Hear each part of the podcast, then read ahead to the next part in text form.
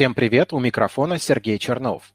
В июне медиапространство захватила тема выхода России из Болонской системы образования. Составить мнение о том, хорошо это или плохо, сложно. Авторы многих публикаций радуются факту отказа от европейского стандарта, но не объясняют, чем он так плох и не предлагают альтернатив. Некоторые и вовсе сводят обсуждение к поруганию ЕГЭ, который с темой связан косвенно. Давайте попробуем разобраться.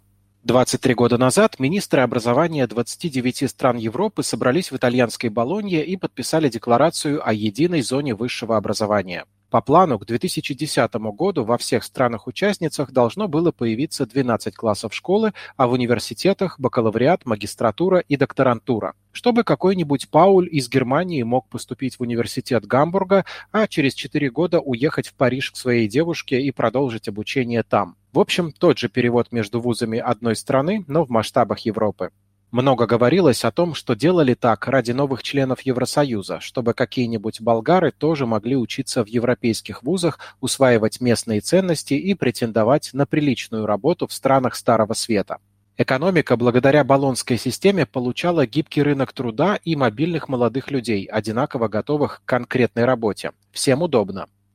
Кроме того, что универсальной стала всеобщая система европейского образования, была введена еще одна полезная фича – система учебных кредитов. Это баллы, которые студент получает за прохождение отдельных курсов. У каждого курса своя ценность, но за полторы тысячи учебных часов можно набрать примерно 60 таких кредитов. Для степени бакалавра надо в 3-4 раза больше, в зависимости от специальности и страны. Поэтому и бакалавром где-то можно стать за 4 года, а где-то за 3. В Болонской системе сейчас 46 стран-участниц, в основном европейских. Россия присоединилась к процессу в 2003 году. В школах, правда, оставили 11 классов, но в университетах ввели бакалавриат и магистратуру. Некоторое время они существовали вместе со специалитетами по некоторым направлениям. Сейчас формы обучения на 5-6 лет остались в совсем немногих вузах. Участие России в Болонской системе оспорить сложно, поскольку было сделано все для того, чтобы стать частью глобального европейского процесса. Студенты могут стать бакалаврами в провинции и продолжить в столичной магистратуре. Вправе выстраивать свои образовательные траектории самостоятельно, а если есть деньги, то и съездить на семестр в Европу. Правда, для последней опции надо пройти общеуниверситетский отбор. Часто ли он честный – другой вопрос.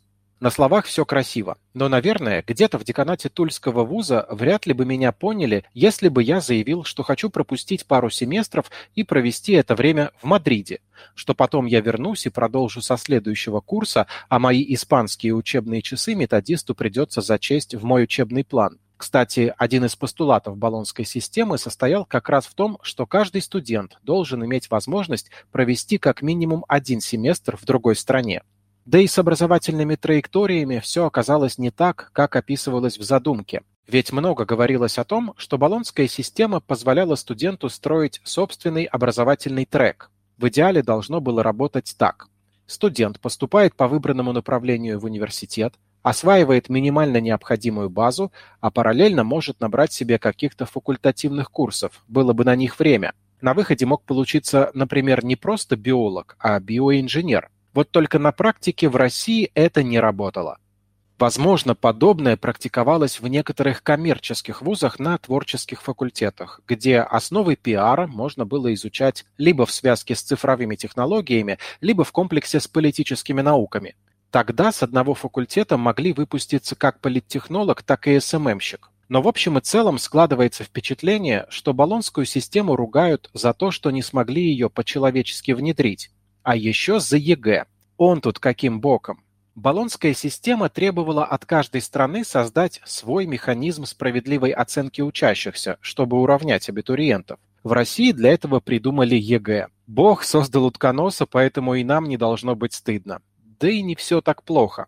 ЕГЭ – это, конечно, бизнес-идея на миллион, инструмент оценивания школьников, да что угодно, но еще он все-таки помог существенно снизить коррупцию в системе образования и действительно дал шанс школьникам со всей страны не просто поступать на бюджетные места в хорошие вузы, но и выбирать из них, сделал процесс подачи документов удобным, снизил общий уровень стресса, потому что экзаменов стало меньше. Логика восторжествовала.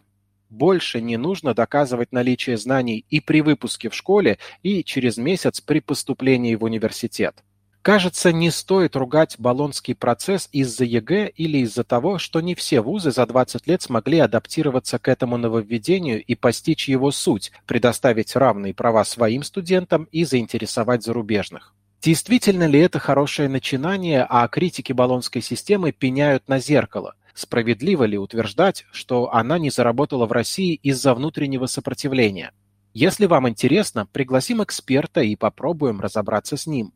Ставьте лайки, если хотите продолжить разбор темы.